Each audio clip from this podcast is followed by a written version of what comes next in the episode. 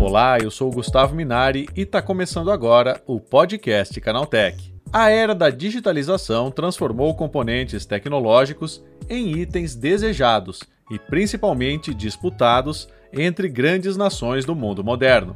Os semicondutores se tornaram um dos itens de extrema importância no cenário tecnológico atual. Esses chips assumiram a posição de agentes principais numa disputa geopolítica entre duas das principais nações do mundo, os Estados Unidos e a China. Com os acordos assinados com o país asiático em abril desse ano, o Brasil tem a chance de alavancar o mercado nacional de tecnologia. Para falar sobre isso, eu recebo hoje aqui no podcast Canaltech o João Gabriel Oliveira Silva, especialista em tecnologia. Então vem comigo que o podcast que traz tudo o que você precisa saber sobre o universo da tecnologia está começando agora.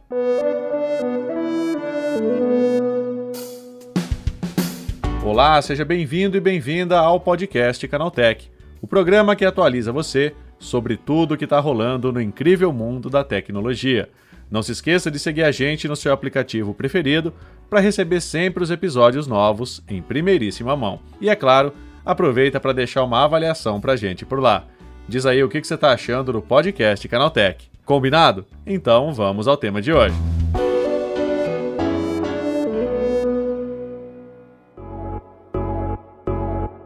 Os Estados Unidos começaram a aplicar a chamada Lei de Microchips e Ciência em fevereiro desse ano.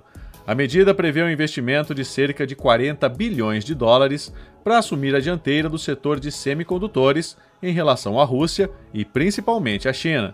Com essa batalha entre superpotências para assumir a dianteira no mercado mundial de semicondutores, o Brasil entrou no radar ao assinar acordos de cooperação com o país asiático. Quem explica pra gente como esse cenário pode favorecer o mercado nacional é o João Gabriel Oliveira Silva, especialista em tecnologia. É, João, como que essa disputa entre Estados Unidos e China pode beneficiar o Brasil, especificamente no mercado de tecnologia?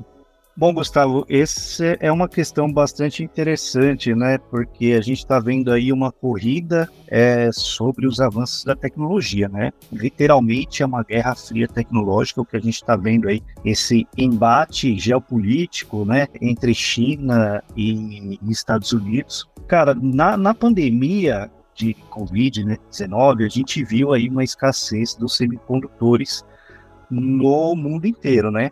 O que isso acarretou né, de do, alavancar os preços e ter uma paralisação geral de muitas, é, muitos produtos que a gente é, é, te, faz utilização no dia a dia, né? Por exemplo, a gente teve uma forte, um forte aumento aí é, nos custos é, de carros, de veículos, né? Porque hoje em dia, quanto mais embarcado a tecnologia, mais semicondutores você tem.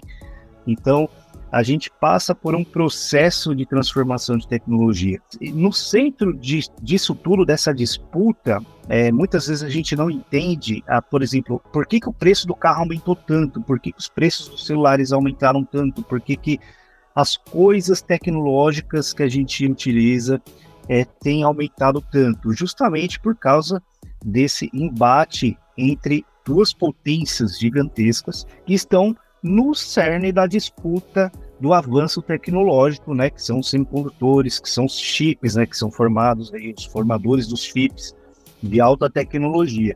Trazer para o Brasil, a gente tem visto aí que o Brasil tem sido é, amplamente debatido, trazido tanto pelos Estados Unidos quanto pela China, tem sido aí um, um dos pilares de investimentos pesados para a tecnologia de semicondutores, né? Hoje, para a gente ter uma ideia, o Brasil ele já atua nesse cenário de semicondutores, mas no back-end, né? Ali você faz o refinamento, faz a finalização, faz testes no uso dos semicondutores, mas o Brasil não atua no chamado front-end, que é realmente a alta tecnologia. Por quê? Porque essa alta tecnologia ela requer clima especializado, requer ambientes completamente, altamente tecnológicos, mão de obra hiperqualificada, tanto que hoje, para a gente ter uma ideia do contexto, Taiwan detém 93% de toda a construção né, da, da do, e todo o maquinário, toda a inteligência de cientistas para a construção desses super é, chips, super é, semicondutores aí que estão na vanguarda de toda a inovação tecnológica, né? Então tem todo um conceito global que a gente entende que trazendo para o Brasil, a gente é, entendendo um pouco aí do investimento, além do investimento, claro, do dinheiro, é, que é muito bem-vindo para fomentar a evolução tecnológica, para que a gente também participe um pouquinho dessa construção de tecnologia. A briga é realmente porque detém o conhecimento da construção e fabricação. Né? Hoje, intelectualmente, os Estados Unidos têm à frente né, de toda o produto o intelectual criado e é, ali a Ásia ela tem a construção, né? Tem o maquinário propício, tem os cientistas que conseguem realmente trazer aí em destaque a construção, que são pouquíssimos países, né, principalmente Taiwan e Coreia do Sul, que detêm realmente conhecimento na construção de chips hiper avançados, né? No mercado brasileiro, é principalmente o mercado de tecnologia, né? Essa pode ser uma boa oportunidade?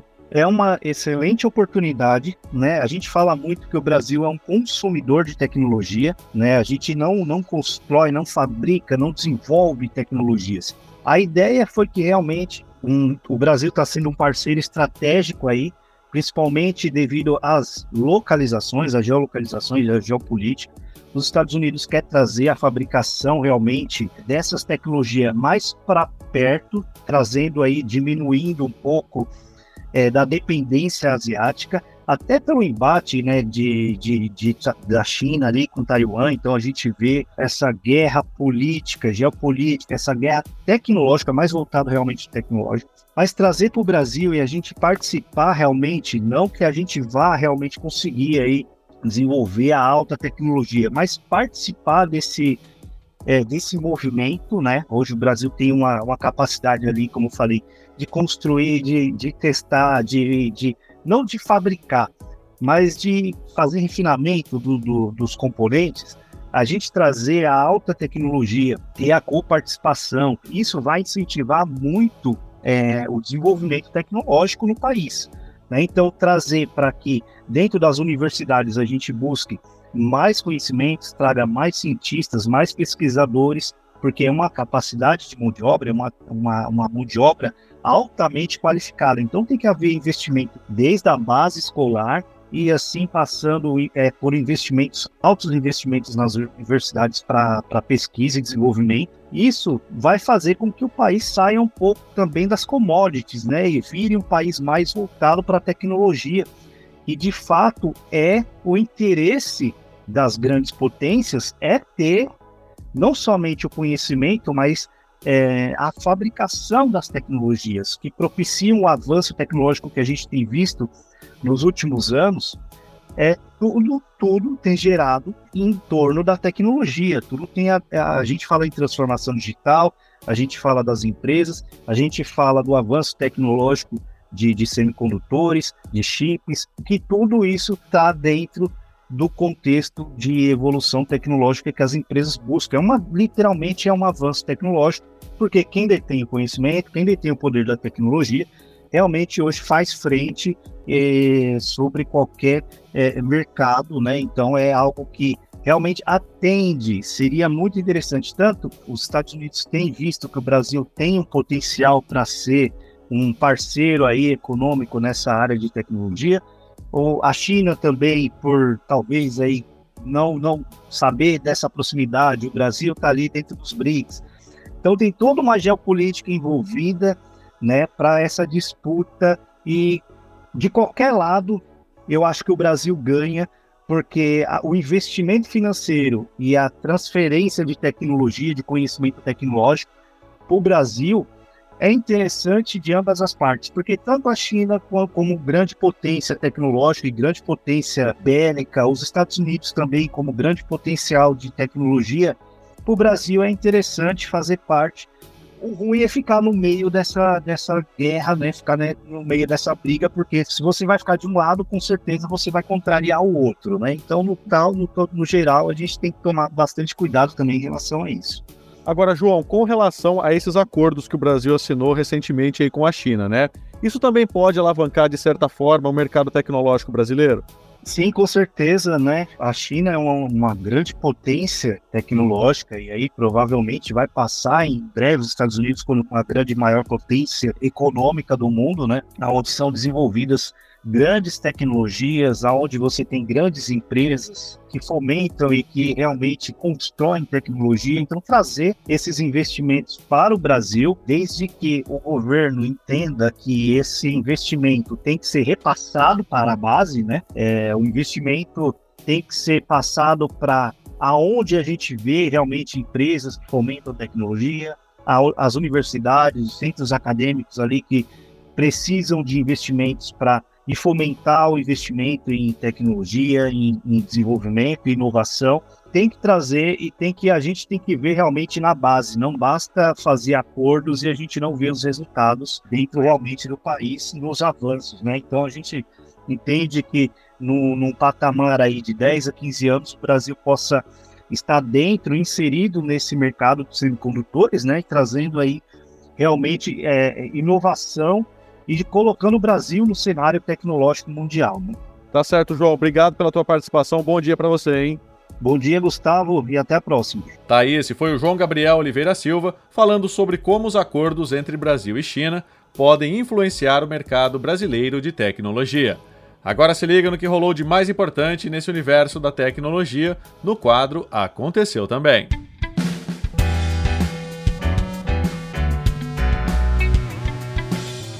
Chegou a hora de ficar antenado nos principais assuntos do dia para quem curte inovação e tecnologia. Uma influenciadora criou uma inteligência artificial de si mesma para interagir com os fãs, cobrando R$ 5,00 por minuto. Os seguidores da superestrela da Twitch, Amon Raf, agora têm a possibilidade de conversar com ela por meio de um novo chatbot. A novidade se chama AIAMO e nada mais é do que a voz da influenciadora gerada por uma IA. A Monraf fez uma parceria com a startup Forever Voices aí para lançar o chatbot, que é uma espécie de companheira digital que utiliza IA para oferecer conversas interativas aos usuários. O diferencial aqui é que essa voz é assustadoramente semelhante às falas da influenciadora, já que elas foram elaboradas com base nas próprias transmissões ao vivo dela. O LinkedIn terá um conjunto de ferramentas para dar aos candidatos mais segurança quando se candidatarem a vagas de empresas. A plataforma deve mostrar informações sobre a autenticidade de uma empresa, como o registro e o e-mail oficial do anunciante, por exemplo. Algumas novidades já estavam em fase de testes desde o ano passado, mas agora chegam em definitivo na plataforma. O recurso de verificação será posicionado logo acima dos botões Salvar e Candidatura Simplificada. Quem tocar no local verá todos os métodos usados para a checagem da autenticidade da vaga, da empresa e do perfil responsável pela publicação. O Twitter vai lançar o modo Picture in Picture e um botão para avançar e voltar 15 segundos nos vídeos. Essas duas novidades devem chegar na plataforma na próxima semana. O anúncio foi feito pelo agora diretor de tecnologia e garoto propaganda do Passarinho Azul, Elon Musk, em seu perfil oficial. O objetivo é fortalecer o sistema de vídeos do serviço, principalmente agora que há suporte para vídeos de até duas horas de duração. A Shutterstock anunciou a aquisição do serviço de imagens GIFI por 53 milhões de dólares, cerca de 260 milhões de reais. O repositório de GIFs animados pertencia à Meta desde 2020, porém era alvo de um embrólio que resultou na Justiça do Reino Unido, obrigando a rede social a vender a plataforma no fim de 2021. Apesar da negociação, a GIFI seguirá, ao menos por enquanto, como plataforma oficial de GIFs dos produtos Meta, Facebook, Instagram e WhatsApp, além de manter a compatibilidade com outros do gênero. Conhecida por ser um dos mais populares bancos de imagens do mundo, a Shutterstock é uma empresa de capital aberto dos Estados Unidos, fundada em 2003.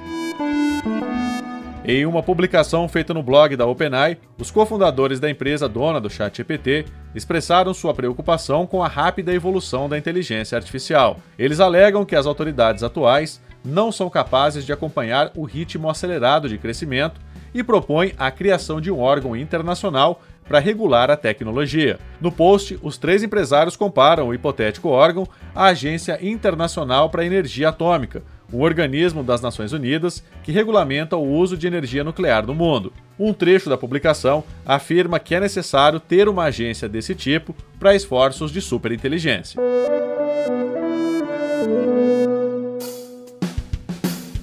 Tá aí, com essas notícias, o nosso podcast Canaltech de hoje vai chegando ao fim. Lembre-se de seguir a gente e deixar uma avaliação no seu aplicativo de podcast preferido. É sempre bom lembrar que os dias de publicação do programa são de terça a sábado, com um episódio novo às 7 da manhã, para acompanhar o seu café. Lembrando que aos domingos tem também o Vale Play, o podcast de entretenimento do Canaltech. Esse episódio foi roteirizado e apresentado por mim, Gustavo Minari, e a edição foi da Natália Prota.